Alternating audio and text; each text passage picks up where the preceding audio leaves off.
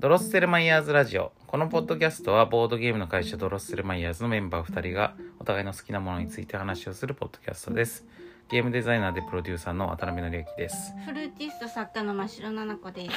真城さんが久しぶりに帰ってきましたね。はい。ドロッセルマイヤーズラジオに。はい。あれ僕一人でやったのって1回だけかなでも。ん一回二回？2回やったかなわかんないですけど。一回はやりましたね。1回はやりました。1回はやったけど、2回やった。最近記憶が薄曖昧すぎるんだけど。んまああの今回は別にあの病気とかじゃないんですけど真城さんが忙しかったからねはい。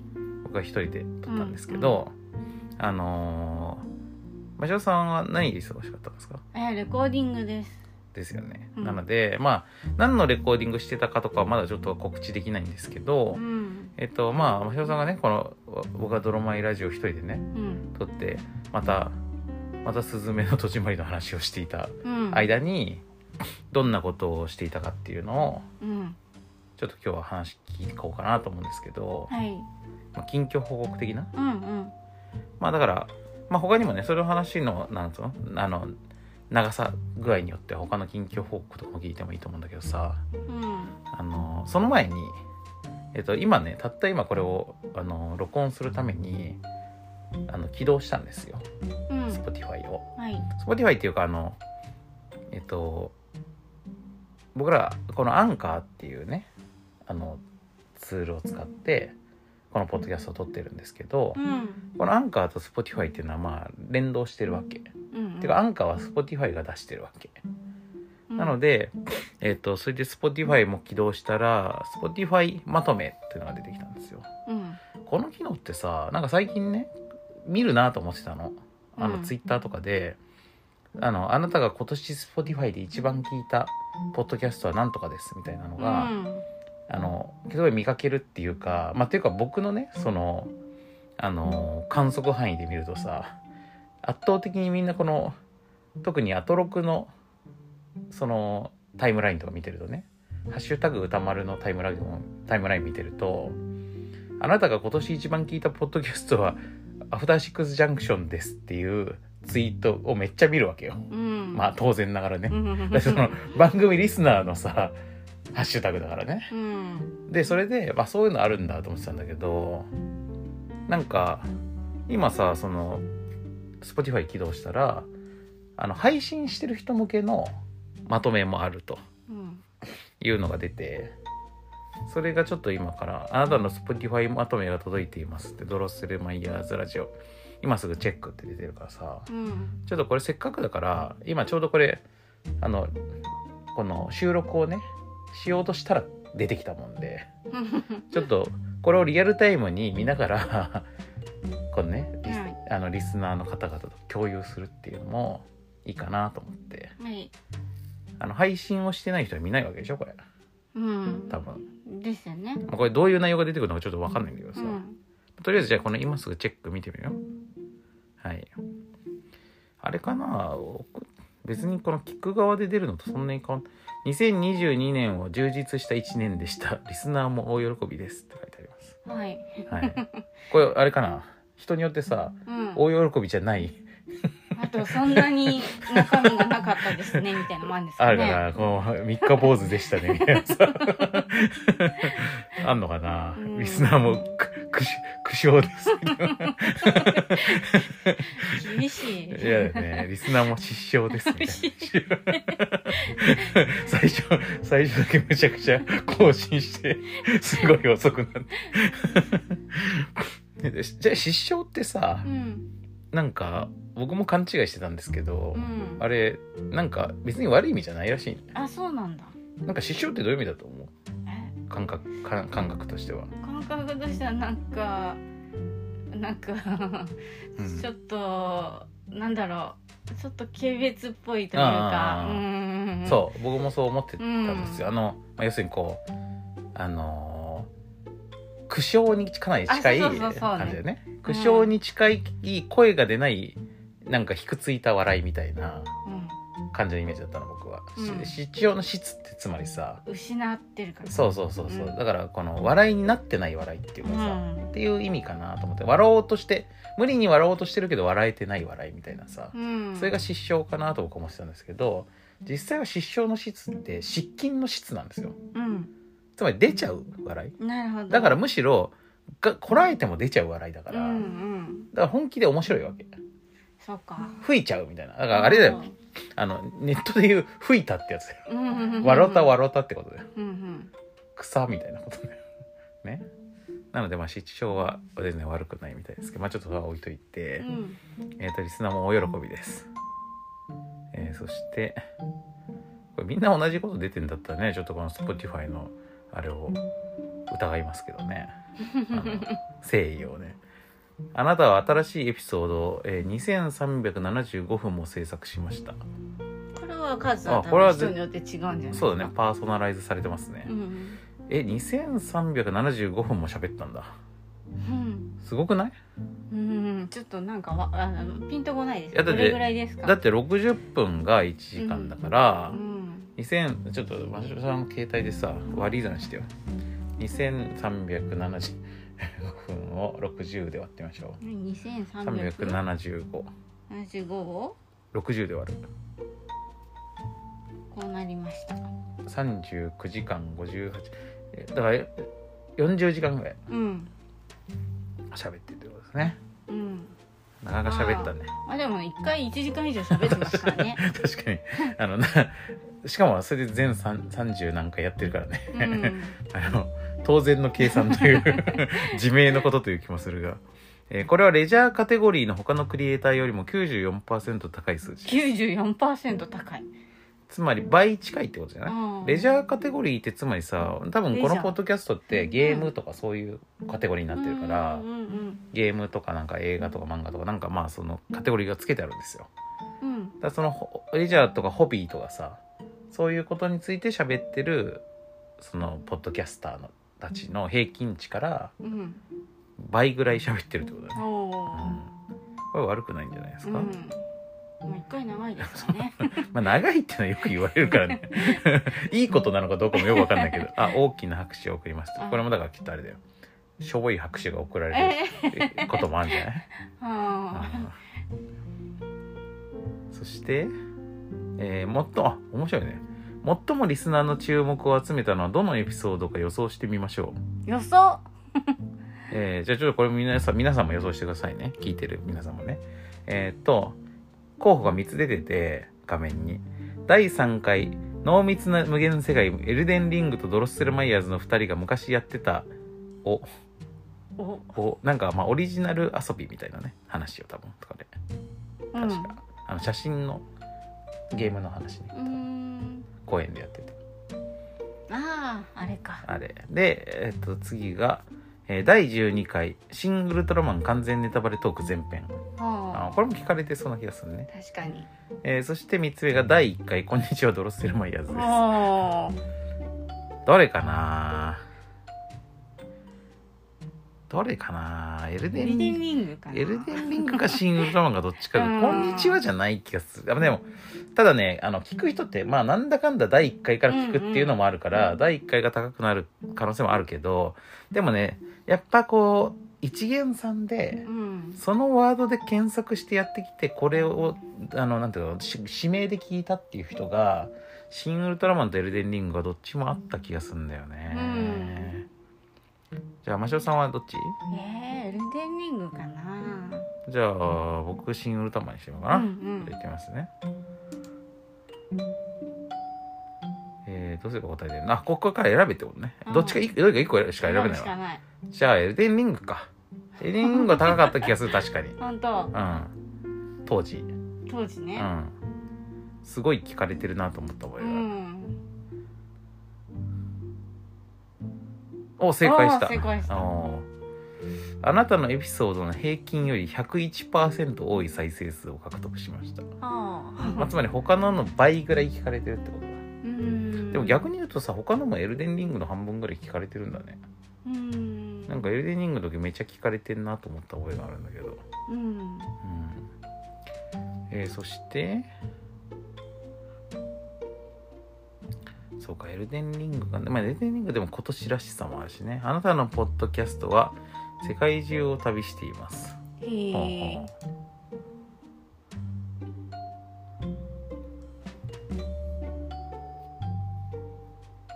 このあのいちいちこのページが出るときにさ うん。あのめちゃアニメーションが凝ったアニメーションがされることによって、時間がね。僕らが無言で見ている時間っていうのが 出ちゃうんですけど再生された国の数は18カ国です。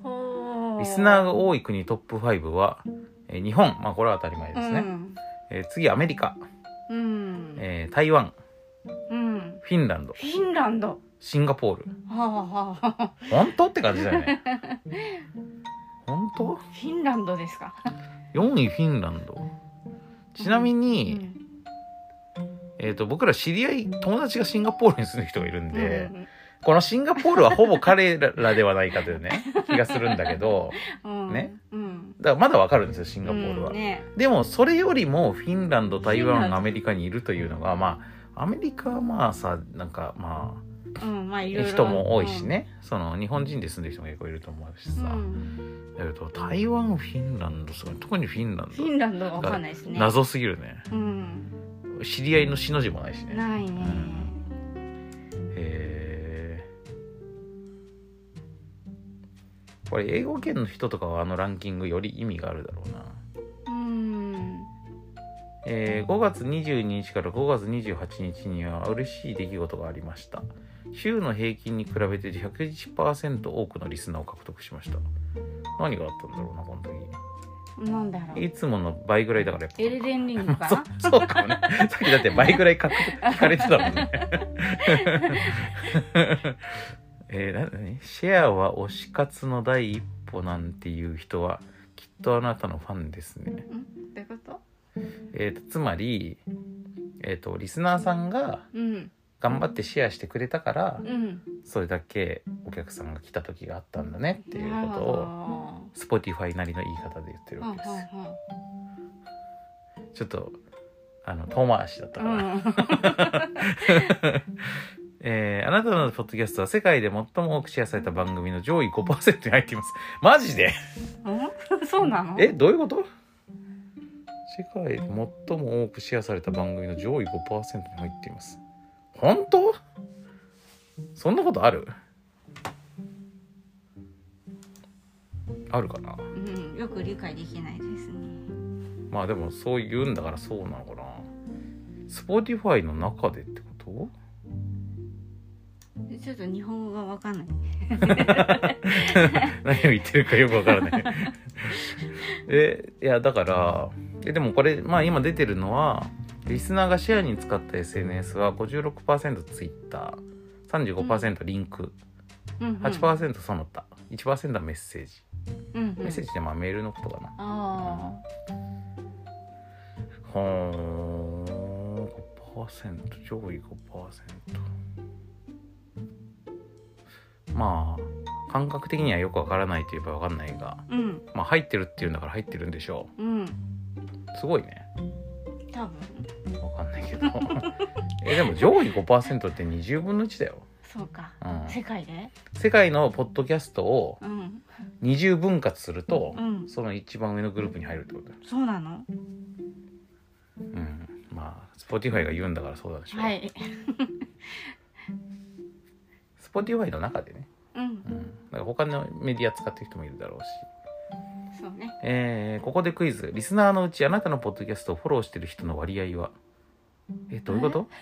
リスナーだけどフォトフォローしてない？あ。あ一元さんそういうことみたなかそうだね、うん、フォローせずにそのか格話のエピソードだけ聞く人も多いわけだから。うん。うんクイズ、ええー1番 28%2 番 14%3 うん。番42%何なんだろうねこのばらつきは。ねあーいやでもまあ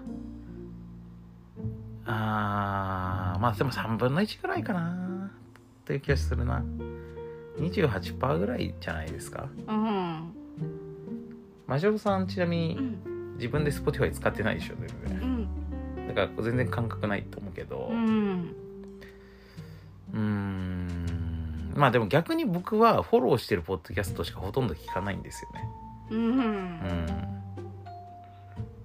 あの聞く時はフォローしちゃうんですよねむしろ。めんどくさいもんねそうそうそう。あとポッドキャストで割とダラダラ流すもんだから、うん。あのフォローしてさこのあの流しっぱにするみたいな感じだとさ、うんうんうん。意外と高いのかもね。なるほど42%とかみたいな。そうね。通りすがりとかがあまりい。ない、それしてみましょうか。で42%でいってみましょはい、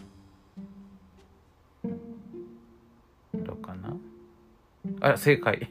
正解です。あなたの番組はポッドキャストのフォロワー数ランキングで上位5%に入ってます。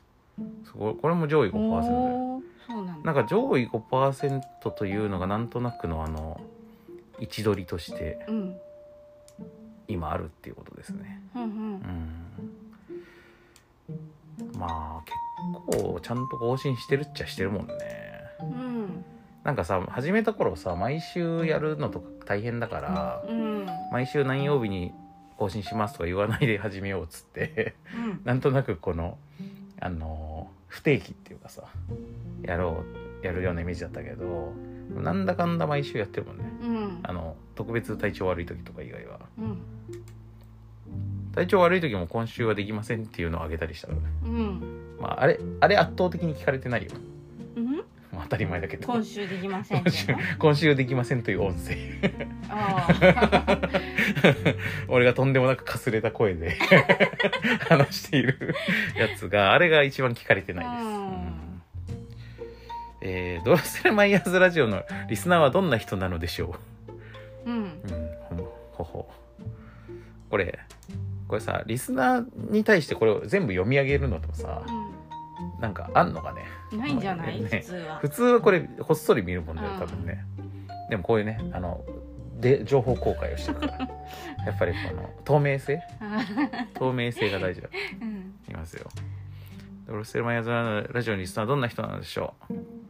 えーっとリスナータイプをチェックしています。今これあの算算出うん。そうそうそうそう。Spotify の誇る AI がね。専専門家タイプ あなたのリスナーのリスニングタイプは専門家タイプ。あなたのリスナーは聞くポッドキャストの選択にはこだわる一方でいろんなテイストを試すのも大好きです。お気に入りのポッドキャストが見つかると全力で応援します。おお そうなんだ。専門家の方々が。あの専門家。何らかの専門家の方が。まあでもまあこのポッドキャストはさうん。まあどっちかっていうとマニアックな方に入ると思うんですよ、うんうん。あのゆるい話もあるけどさ、だからまあそうかもね。うん。うん聞く人もね。うんうん。なんかあのーちょっと突っ込んだ話が聞きたいみたいなうん。人が多いっていうような意味じゃないですかこれは。はい。うん、ああといろんなの聞くけどお気に入りのポッドキャストを見つけると全力で応援するタイプの人というふうにほ言ってますね。うほうほこれはあれですね。あの単なる占いじゃなくて、ううん。多分データに基づいたプロファイリングだと思ううから、ん。結構正しいんじゃないの？多分。うんだからけ結構シェア率が高いってことじゃないさっきのさ、うんうん。うん、あの応援してくれこっそり聞く人もいると思うね。あの自分の中で あなたのリスナーは本物です。本物です。すごいすごいこと言われるね。本物。ちょっとでもまあこれはまあこれは嬉しいことじゃない？うん。うん。ちょっとこれ嬉しいからこのスクリーンショット撮っとくわ。うん。本物なんかすごい感じがする。そうだね。逆にでもあなたのリスナーは偽物ですって言われたら失礼なってなるけどね。本当だよ。失敬なってなるけどねあなたのリスナーは一見数が多いようですが あまりあなた薄薄いお客さんが多くてあまり応援されていませんみたいなさ。あんのかな。まあ別の別の褒め方してくれるって可能性あるね。うん。これじゃなくてもね、うん。えー、10%のリスナーがあなたのエピソードをほとんど全て聞きました。あなるほど。そういうことねつまりあれだ聞いてくれてる人の中でうん。この話しか聞かなかったみたいな人がうん。どんぐらいいてうん。でほとんど全部聞いてますみたいな人がどんぐらいいるかっていう、うん。あのし視聴コンプリート割合っていうかそうでしょうね、もたくさんね10%って。いやそうだよね。すごいね。ってことはさその例えばさっきの「エルデンリング」の回とかを聞いた人の、あのなんていうの定着率うん。みたいなことじゃない？うんうん。ある意味で。まあさっきのフォロー率とも関係するような気がするけど。あとまああれもあるかもな。あの聞き始めてさうん。まだ途中まで聞いてるみたいな人もいると思うよ、うん。あこの間ツイッターで見かけたもん、うんうん。あの「ドロマイラジオこ何話まで来た」みたいな。うん。言ってる人もいたからやっぱエピソードが増えてくると途中で入った人がさ追いかけで全部聞くの特にここうちみたいにさ長いやつさうん大変じゃん？大変。ね。それで10%、1割もの人が全部聞いてくれてるとすねありがたいことですよ。なんかこれさ軽い気持ちでさうん。軽い気持ちで立ち上げたけどさめちゃくちゃ情報量多いね。うん Spotify まとめ。すごい。うん。もう20分経ってるし。本当だね えー、リスナーによるあなたのポッドキャストの評価は4.7でした。いくつ中かもわかんないですね。いやこれ多分星5つみたいなことじゃない？多だったらすごい。分どうかな？100%中だったら低いしやばいです。えでもなんか確か確かうん。Amazon レビューみたいうん。に5点満点だったような気がするけどな。うん。わかんない。うん。謎ですねこれは。謎ですねでもこれもちょっとなんとなくスクショしておきます。これさ別に今俺時々このスクショしてるんですけどあの重要そうなスページをね。うん。これ後から全然見直せそうな気もするね。どうだ？今日だけとかじゃなくて。あまあそれもありえるかな。本当に今初見だからね。うん。あ何ちうん？ょっと見えないな。あなたはトップポッドキャストのチャートにランクインしました。これさあのさうん。最初の頃すごい見てたじゃん。あ最近あんまり見てなかったけど、えー最高順位は16位。あうん。連続チャート入りした期間は合計61日間ですごいね。へえ。そんなだっけ？2ヶ月ぐらい？入り続けてたよねトッん。プこれもしかするとこの辺の頃うん。見てなかった可能性あるね。はあ。なんかもっと出たり入ったりしてたイメージがあるよ。うーん。なんかそのさ、まあ、このランキング見なくなったのは別にその興味なくなったというわけではなくてうん。すげえ出たり入ったりするなということが分かってからあの別にずっとランキング追わなくてもいいかって思ったっていう感じなんですよね。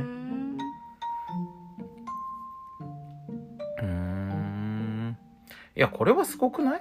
うん。だって我々別にさうん。あの芸能人でも何でもないしさね。ねえ。うん。あと内容もさほど情報性がないしさ。うん。結構ぼんやりした感想を話してることも多いからね。うん。なんと特に準備もせずにいつも始めちゃってるしさ、うん。編集もしないしね。完全無編集だもん ほぼ。ううん。んいやーこれは大したもんですようん。うんすごいね、まあ、自画自賛になっちゃってますけど、うん。今回のこの今のところのこの放送。うん。なっちゃってますけどでもなんせ Spotify 公式が言ってくることはしょうがないよね。うん。あなたとリスナーには特別なつながりがあるようです。へえ。10%のうん。リスナーと。うん。あ10%だっけ？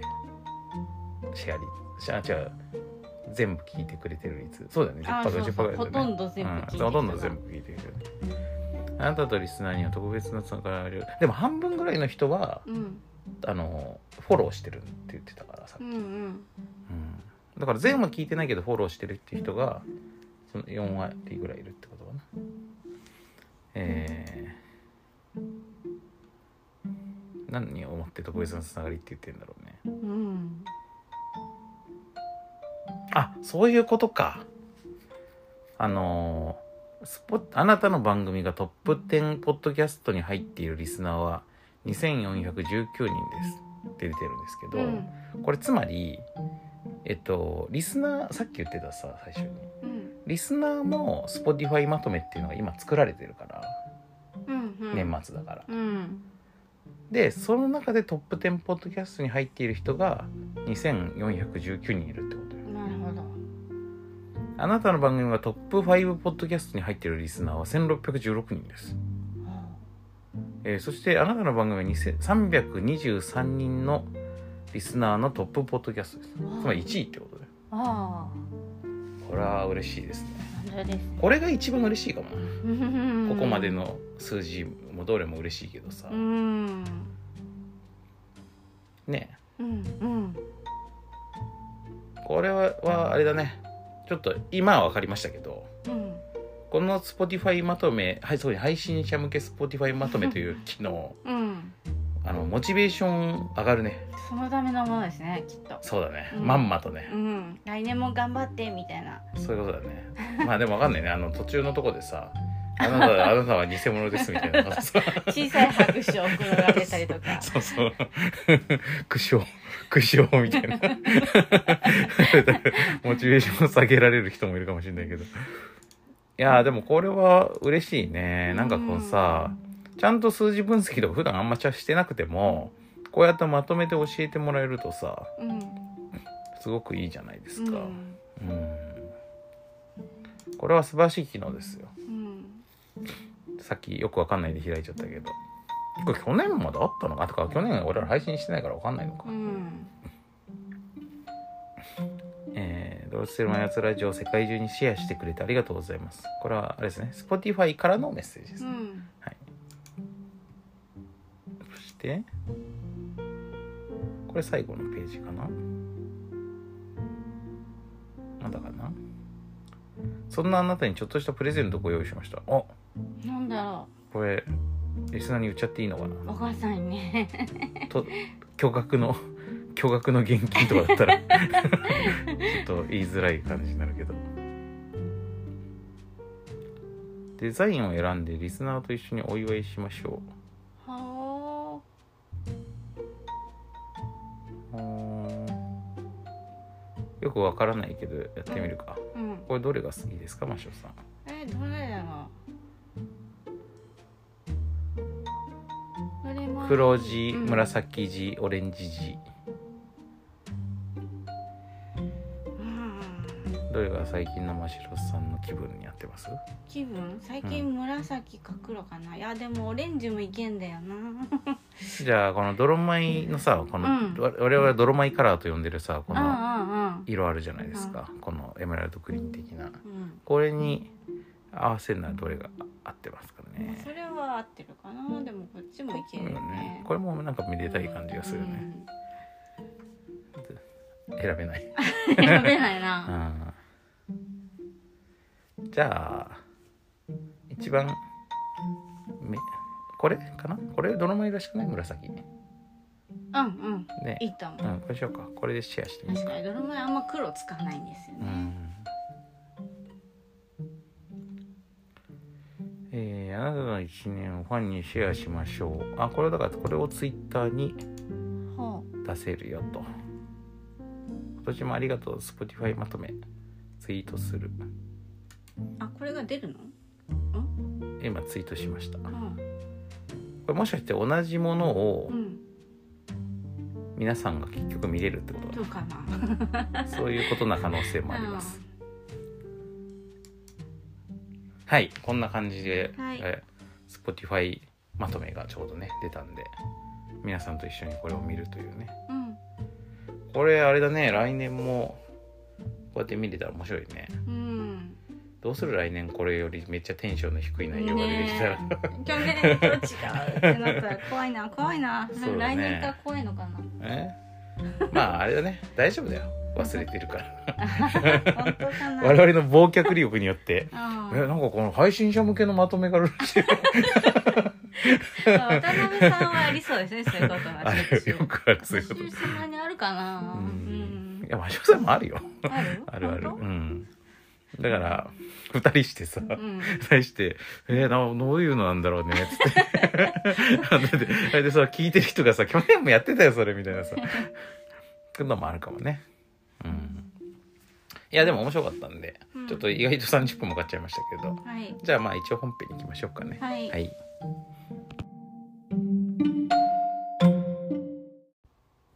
はい、というわけで本編なんですけど、はいあのーまあ、真城さんのね、うん近況報告的に、うんレコーディング行って大体どんな感じだったかという話を聞いとこうと思うんですけど、うんまあなんせあのレコーディングから帰ってきてからさうん。まあ1日2日経ちましたけど経ってないですよ2日も。1日か、うん。うん、1日経ちましたけど、うん。まあ日中仕事してたりとかもしてたから僕もまだあんまり話を聞いてないわけですよちゃんとね。うんうん。どんな感じでした？いやいやとか今回のレコーディング、別にレコーディング期間中だけじゃなくて、うん。その前からもう家を離れて大体2週間ぶりぐらいに家に帰ってきてるんで、そこの部分からもうね神経がそうだね。違うモードになってて、ううんんすっごい長かった気がしますね今回は。うん。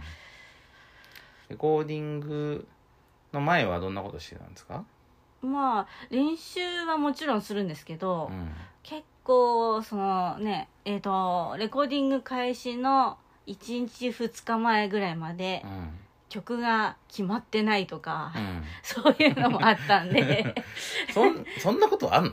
普通あの前回のうん「ノチェデ単語」の時は、うん。1ヶ月前に大体大体揃ったかな、うん。2週間ぐらい前ぐらいまでには全部揃ってたかな？っていう感じだったんですけどちょっとだから今回こんなのある？って思って。まあでもそのさアルアルゼンチン単語とか、うん。そのフラメンコとかみたいなのってもともとライブ音楽だから割とあれなんじゃないの？そのあのこうきっちり固めないでさいやアルゼンチン単語は、うん。フラメンコは楽譜ないですけどアルゼアルゼンチン単語には楽譜があるんですよ。あそうなんだ。うん。だけどまあ楽譜の中でちょっとこう崩したりとかしてうんうん。その崩し方で個性が出るんですけど、うんうん。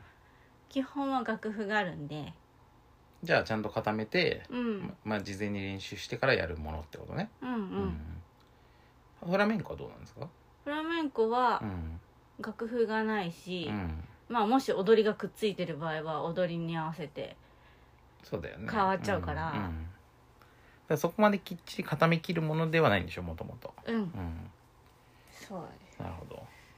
まあでもね、うんあのどの何の曲を弾くかみたいなところも含めて、うん。本当に直前に決まったんで そもそも曲目が決まってないっていう、うんうんうん。やったことない曲やるわけじゃないでしょ？でも別に。やったことない曲もあります。あそうだからそれをゼロから作ってたんですけど、うんうん。それが大変で、うんあのーねもうちょっと前から作ってはいたんですけど1ヶ月ぐらいいや2週間ぐらい前から作ってたんだけど、うん。何度もボツを食らいまして。えそのあ相手の そうアーティストに？そうそうです、うん。うん、うん。なんでもうちょっとここまで来てボツだとやばいでしょっていう状態なんですけどやっぱ相手のアーティストさんそういうのに慣れてるんで、うん。容赦なく。う んまだ何日かあるよっていう感じであやっぱ世界が違うなみたいそれはベテランなんですよねその。なまあそうですね。スペイン人アーティストなんですよね。そうですね、うまあそのね音楽業界的に、うん。その直前までそういうのをあだこだしてるのは普通な世界うんだと思うんでうん。うん、あと1日あるから大丈夫じゃんみたいな それぐらいの。そうなんだ。まあでもね、うん。CD とかで録音する時とうん。ライブで弾く時って、うん。やっぱりその注意しなきゃいけないことが違うんで、うん。だからやっぱり CD はちょっともうちょっと前にしっかりやるものだと思います、普通はね。普通は、うん。なるほどそうライブはなんかねちょっと間違っちゃったりとかしても、それが逆に面白かったりする部分もあるんだけどそうだね。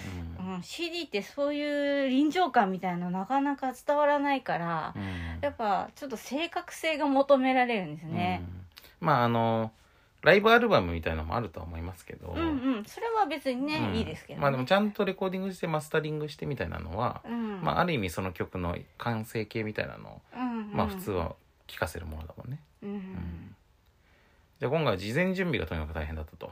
そうそこが大変だよね、もうなんか曲の準備がね。夜中の12時1時とかにうん。練習せざるを得ないとかいうのもあったし、作曲もしてたんでしょ？作曲もしてましたね、うん。だからボツからでそういうことでしょ？そういうことですね。うん。作曲して持ってってう、んでボツボツ振られて。る だからそれ、なんかせっかくできた曲も、うん。あの練習しちゃってボツになるとがっかりするんで 練習しないで持っていかなきゃいけない、うん。だけどこんな曲できたよっていうの楽譜で表現できないから、えっ、とこう録音、うん音録音の音源で持っていくんですけど、うんそうするとやっぱ自分ある程度演奏できてないといけないじゃないですか、そうだよね。だから結局練習しないと楽譜作らないってことはさ、うん。演奏して聴かせるしかないわけでしょ？そう。でそれでその全然弾けてなかったらそれによって曲の印象が悪くなってボスそうくらいやすくなるでしょ？そうそうそうそう だからもうその場で演奏するの諦めたんですよ、うん。練習しなきゃいけなくなるから、うん。だからしょうがないから録音にしてで録音でいいテイクをそ残してうでしかもこうね貼り付けて、うんうんあのね。もうここまででいいからうまく弾こうっていうのをこうくっつけていって、うんうんこんな感じになりますみたいな音源を作っていきましでまあ最終的にはギリギリ OK もらったわけ全曲。たうん。うん。ラスト1日で、うん大変だった、うん。前日に それで何レコーディングしに行ってでうん。もその前日に決まったやつってねそのレコレコーディングしながら練習するってこいやもうねレコーディングの当日、うん、その場に行ったら練習時間ほぼななくて。と、うん。もうぶつけ本番。うーん。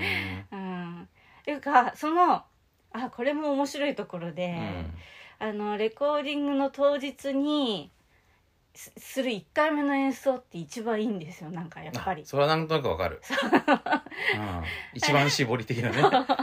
それあそそやっぱそうなんだ。うん、でそれも、うん。あの練習してる時のやつが一番良かったりするんですよ、うん。だからもうそれ分かってたから、あのエンジニアさんに最初に言ってあのもうもう撮っててくださいうん。練習してますけど、あの撮っててくださいこっちがいいって言わなくっても回しておいてくださいみたいなね、いやーなんかそれ俺楽器全然やんないですけど、うん。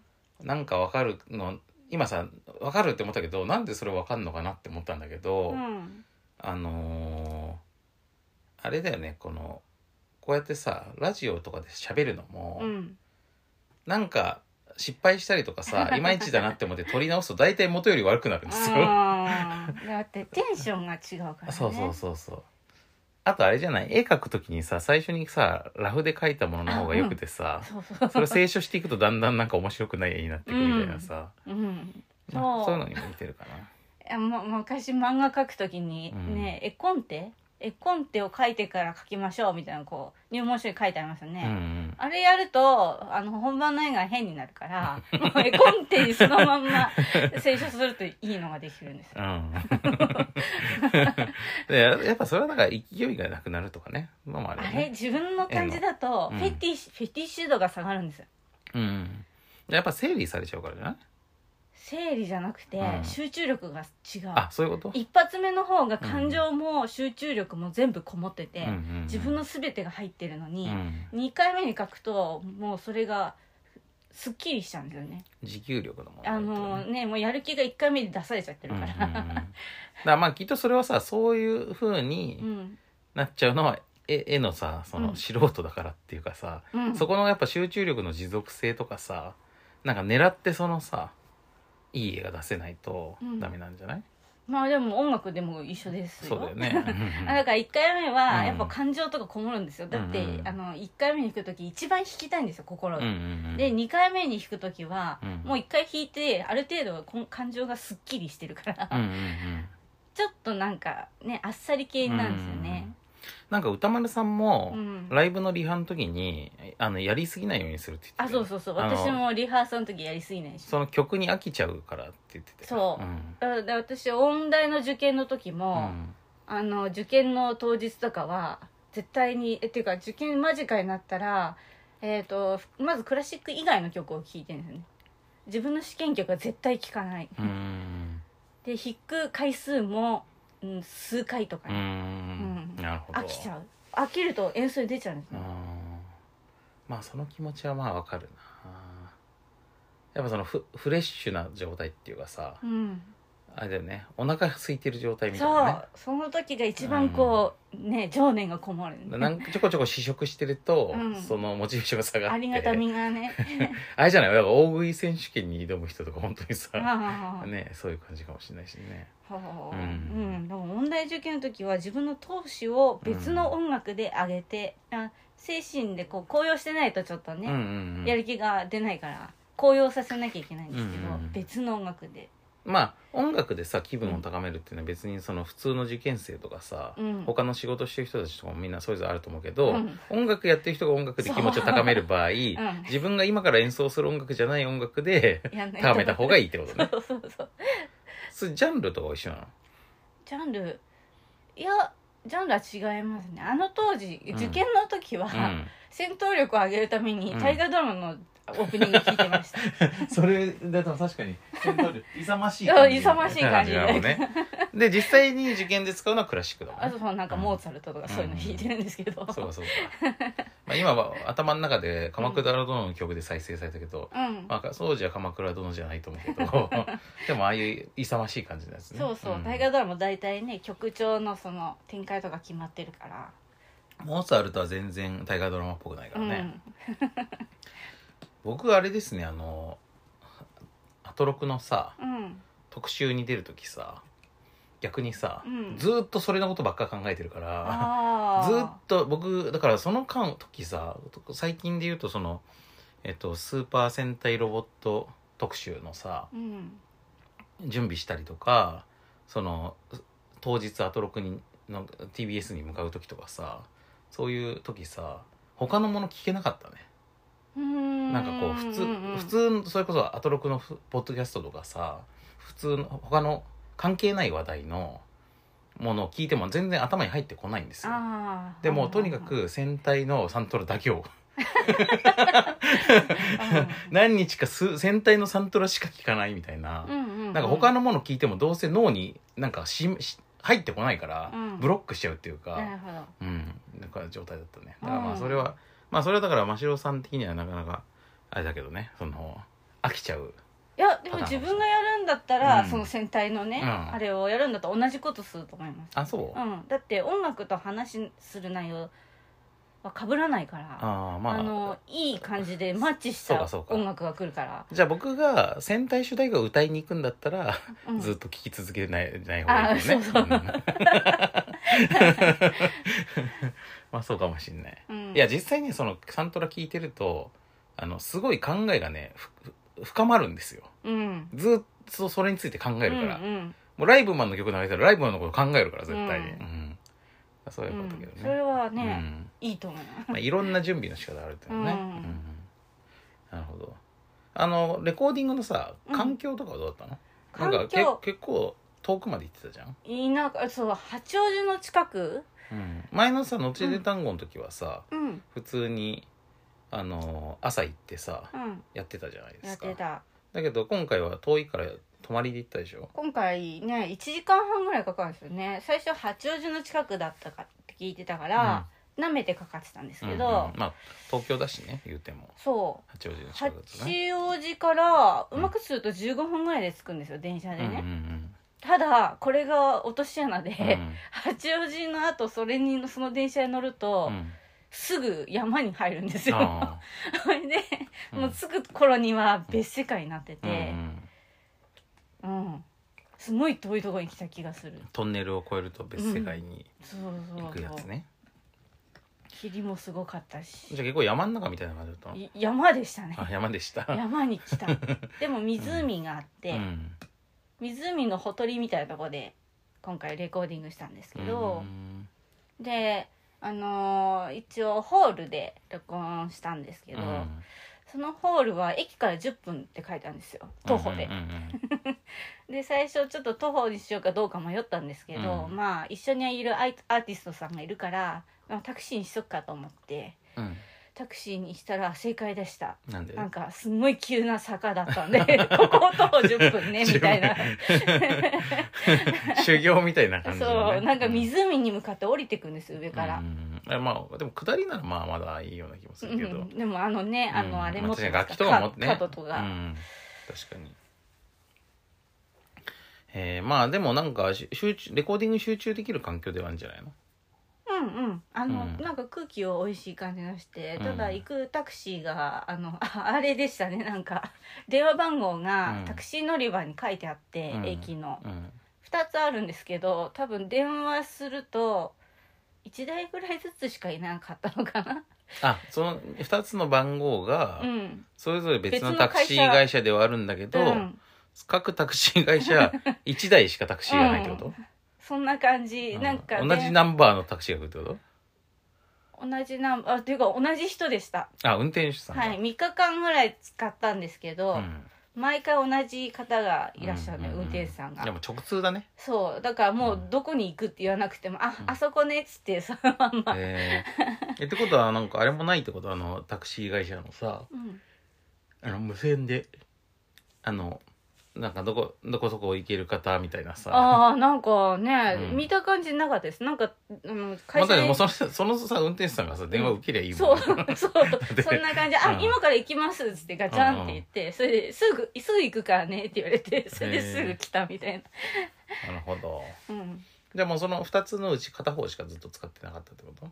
そうですね。もう片方電話したら「うん。今今ダメです」ってうん言われて、まあ、それ1台しかなんかダメな時はダメでしょうね。そう。でうん。2日目は2日目に行った時もあのあれですね。あタクシーいると思ったら、うん。先に乗られちゃって。うんう、ん。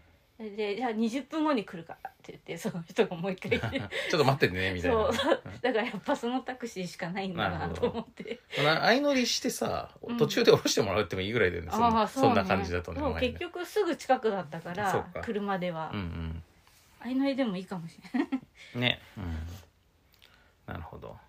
レコーディング自体は滞りなく進みました？そうですね。割と早かったと思いますね。時間が余ったんでえあの借りてた時え間に対して前に「のちで単語」のさ、うん、あのーレコーディングの時は僕も一応立ち会ったというか、はい。まあ単なる手伝いですけど雑用 雑用しに。ご飯とか買ってくれたりとかして写真撮ってくれたりとかして。レコーディング風景の写真をと記録に残すということと、うん。えっ、とご飯とかの買い出しに走るっていうね。うん。も 主にそのために行きましたけど。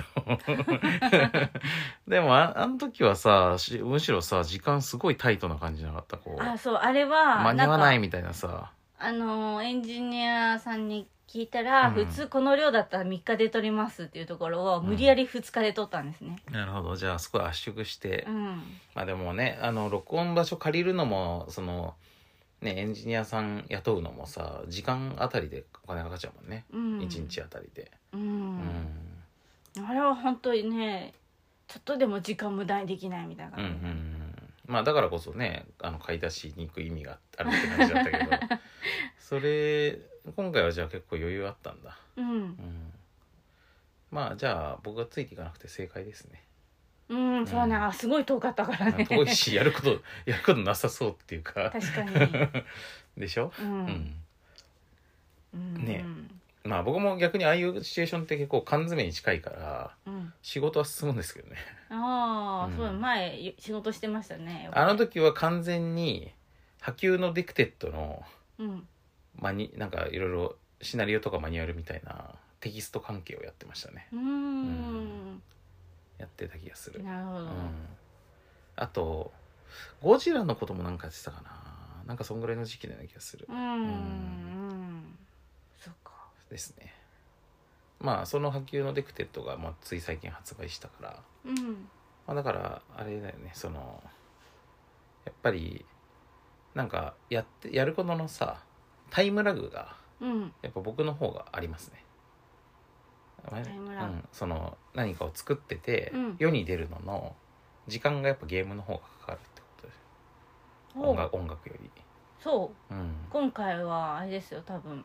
うん。こ今回やったのが公の目にうん、触れるのは多分3月とかだと思いますけど。だから早いよ早いの、うん。早いのか。ぱ我々の感覚から言うと。へえだって、うん、まあやっぱこうゲーム自体さ作っている期間もかかるけど、うん。今って入稿してから生産して、うん。特に海外で作ったりするとそれでさ物が日本に届いて流通に乗るのにも半年以上かかるからね。おーだから結構ねもうあれなんですよ。これ発売する頃にはうん。自分にとっては結構前に作ったものだったりもして、だからまあ新鮮といえば新鮮だけど、うん。うんちょっと忘れてるとこもあったりする、うん。うん。だからこうそのプロモーションをする中で思い出していくみたいなうん。感じもありますね。まあでもそれぐらい開けばうん。作品客観視できるぐらいにはなってますよね。そうそうそういう良さはあるんだよね。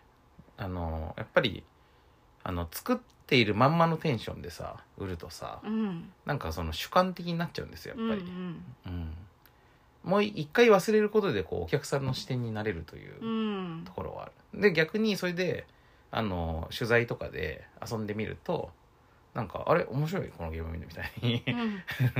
うん。新鮮な色あさっきのだからあ飽き作ってる時はやっぱ飽きちゃってる状態になるから、ね。特にテストプレイとかめっちゃいっぱいするとさ、もう結構飽きるんですよ、うん。実際。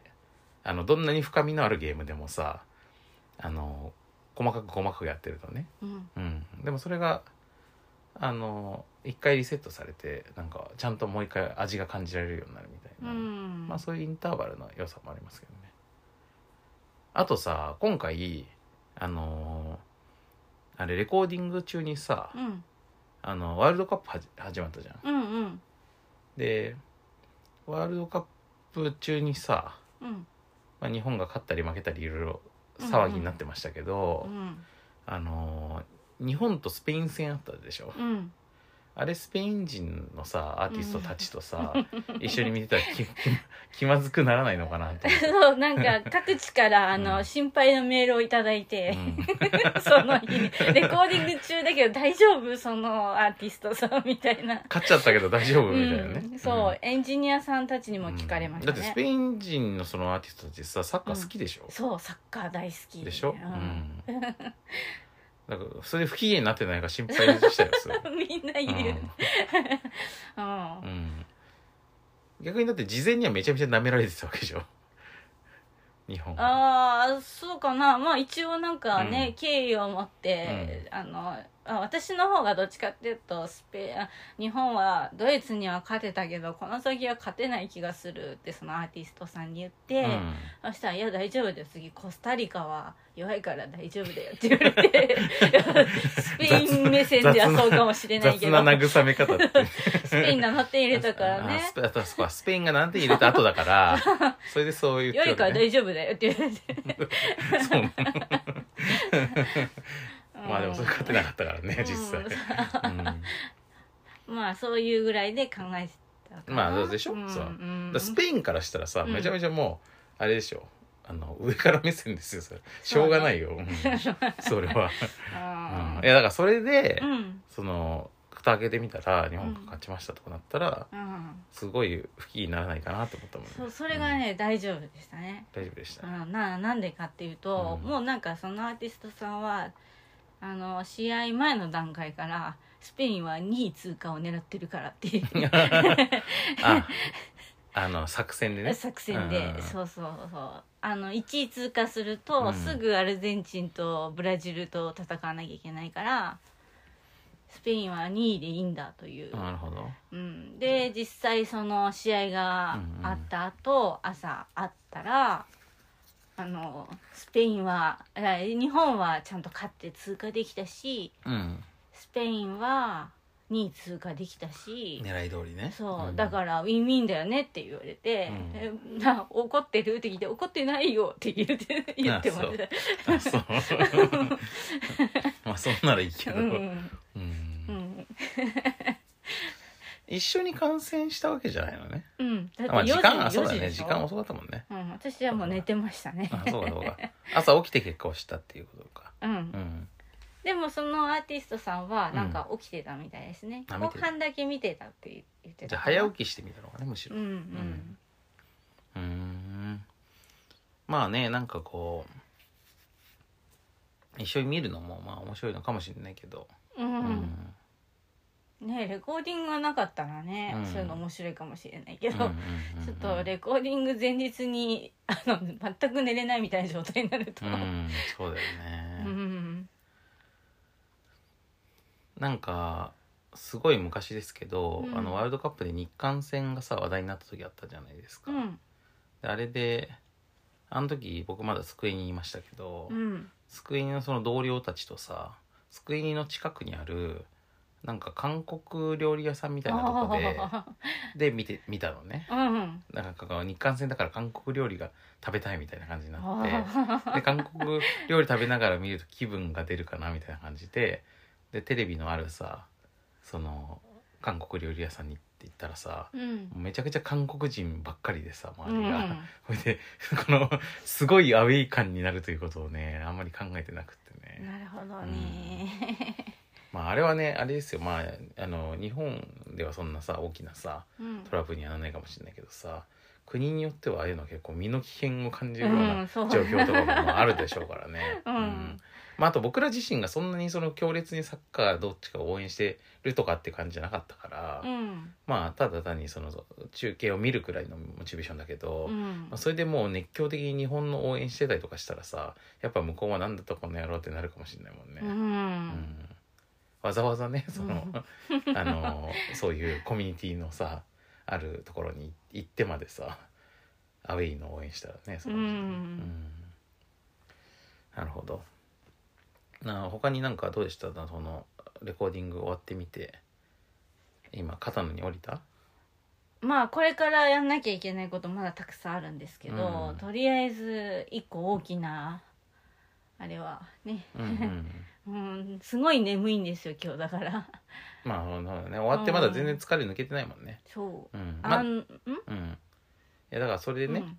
その真汐さんがまだ疲れてるだろうなっていうことで、うん。まあ今日はちょっと軽く近況報告して終わるかみたいなうんうん。感じで、まあこの収録を始めたんだけど、うん。まあその最初の Spotify まとめが思いのほかボリュームがあったもんで、ままあこれはこれでうん。まあいいかなと思いつつまあ内容もね結構年の瀬感あっていいんじゃないですか、うん。もね。うん。うん。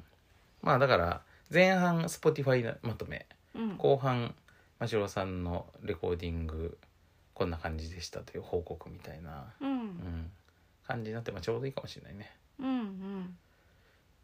だいぶでも年の瀬感出てきたんじゃないですかそれが終わったことによって、そうねもう一個ライブがあるので、うん。それが終わるとだいぶああ今年大きいなとりあえず終わったかなみたいな、うんうんうん。うんな。るほど。うんライブがもう本当ねあと何日かって感じなんですよね、うんうんうんうん。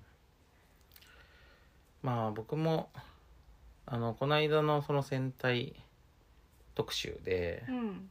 ちょとりあえず一個お仕事がみたいなさまあそのゲーム関係で言うとあのこの間のゲームマーケット前後でさそれこそ波及のデクテッドとかねピンコンビュートリオとかが発売したので、まあ、とりあえず今年発売するものはもうそれで終わりだからさ、うん。まあ、作ってる中のものはあるけどんであとそのラジオ関係とかだとそれで一一区切りだなみたいに思ってたんだけどあのまあ嬉しいことなんですがそのあの戦隊特集がさこう好評だったもんでうん。あのでしかもどうあがいても時間に収まらんというね。うん。うん。もう本当にもう必要最小限に削りに削ったんだけど、うん。もうマジでこのこの話題こここうはしょこれとこれを一緒に話せば2分縮まるとかみたいなさ、うん。その本当にあの早時をやってるみたいなさ感じで頑張ったんだけど、全然収まらなかったから、うん。まあ年明けにもう一回あの第3回というかねあの歩行編みたいなのをやらせてもらうことになったんで、うん。まあ、そこは僕としてはあのやったってか渡りに船って感じなんだけど、うん。感じだったけどあのなんていうのこの年内に仕事まとまった感みたいなのはうん。まだなんかあんまないというか、うあん、さっきのあれですよ。だから戦隊の曲ばっか聴く状態がーうん。あの終わってない感じ、ううん。んでもそういう意味で言うと、うん。私このレコーディング関係で、うん。えー、と作品を一つ仕上げる、うん。もう一個重要な部分をまだ抱えてるので、まあ、そうだよね。これからここからだもんね。そう。うん。だからまだ半分しか終わってないんですよ、うんうん。うん終わった感はないですね。まあでもレコーディングってのはさその,、うん。その後の編集とかに比べてもさあのその時のこうなんか集中力が必要じゃないですか、うん。あのじ時間が決まっててそんだけギュッとやんなきゃいけないからさ、うんうんあと動かせないし日程がね、うん。うん、だからまああのイベントごとみたいな感じのうん。不安があるでしょう。う、うん。んそれはとりあえず一旦抜けたからいいんじゃないですか、ねすごい精神力使えるからうんうんうんうん。ねそうだよね。まあだからこそあれですよ。今日眠いわけですよずっとうん。ね。なんかそのレコーディングの前の何日かで徹夜して曲を作っていって、うん。でレコーディングの時も大してよ寝寝れるわけではなくそう演奏した後もいろいろチェックもしてるんで、うんうんうん。聞き聞き直したりね。聞き直したりとか、だからそうすると睡眠時間もないしう、んうん。だからねこのねたいたまりにたまった睡眠不足が今、うん今。爆発してると。そうそう。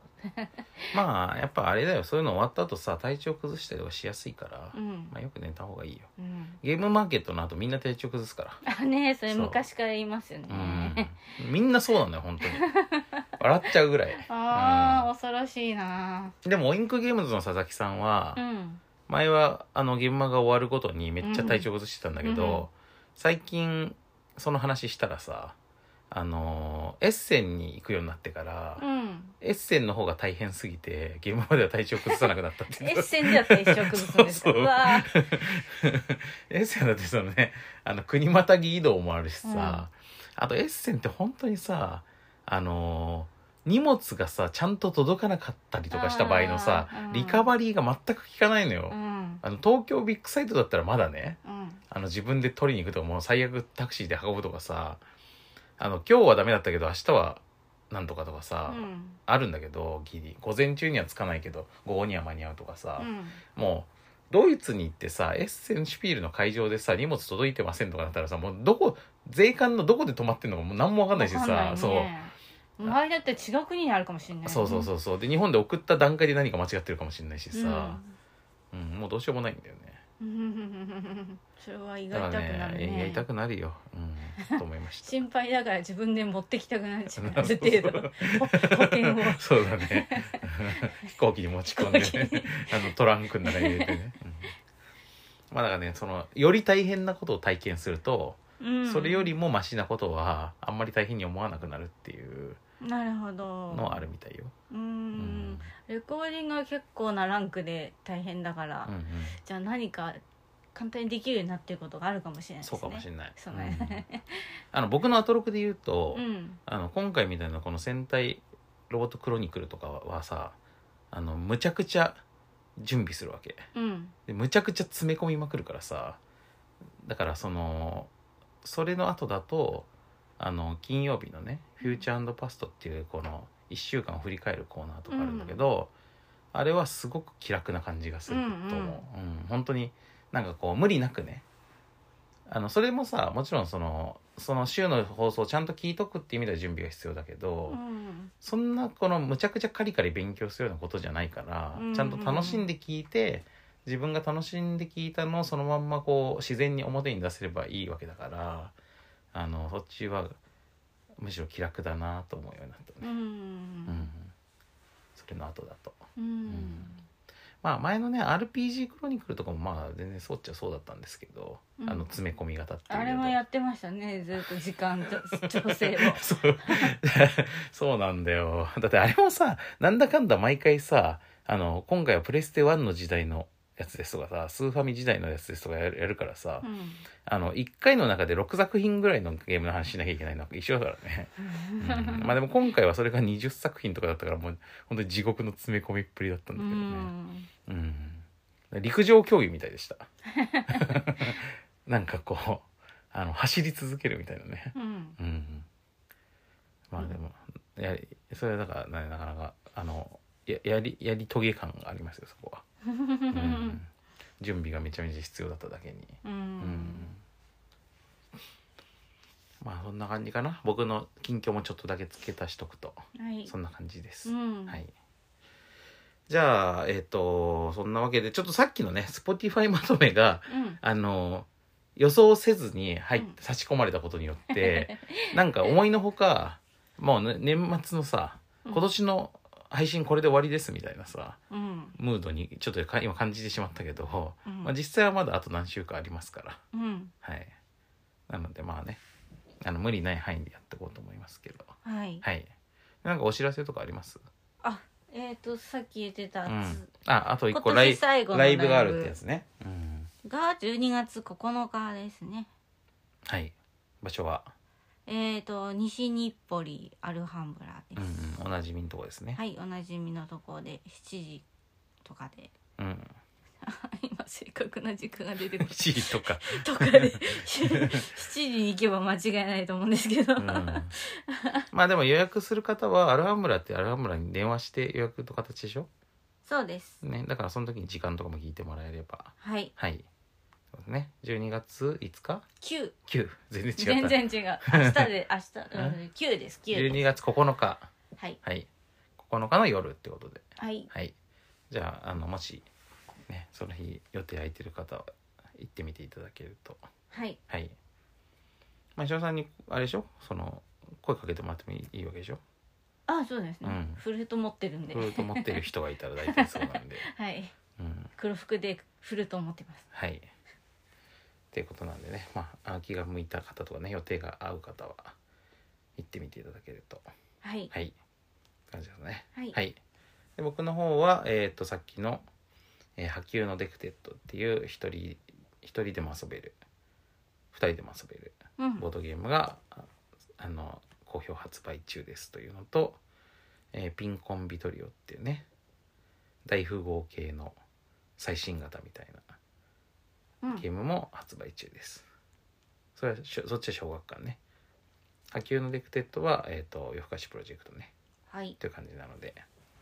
まああれだな、年末年始とかに、うん家族とか親戚とかであ集まって遊ぶには、ピンコンビトリオめちゃくちゃいいと思います。うんあのルールが超シンプルなんで。う んだって大富豪よりシンプルだからね。うーん大富豪って結構いろいろさ、そのローカルルールとかも入ってさ、複雑っちゃ複雑じゃんうんあの、全然シンプルです、そっちの方が。うん。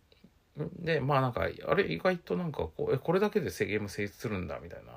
意外と深みがあるみたいな感じだからね。まあその年末年始。あとなんかこうあのお笑い芸人のカードをね。うん。でコンビピンピンでデビューさせるかで1枚出しね。うん。でコンビを組ますか。それは2枚出し。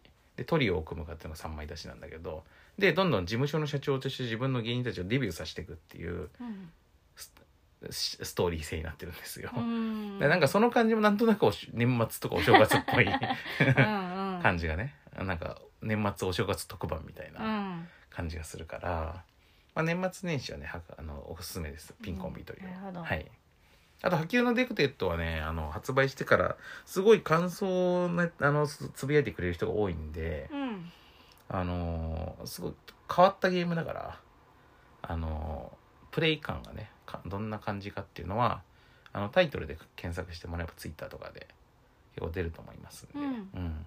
結構変わったっていうかね独特な感想が多くて面白い。うん。あの特徴としてはなんかあのゲームオーバーになって喜んでる人が多い、なんかこうあの全然歯が立たなくてどこどこそこでし死亡しました。楽しいみたいな。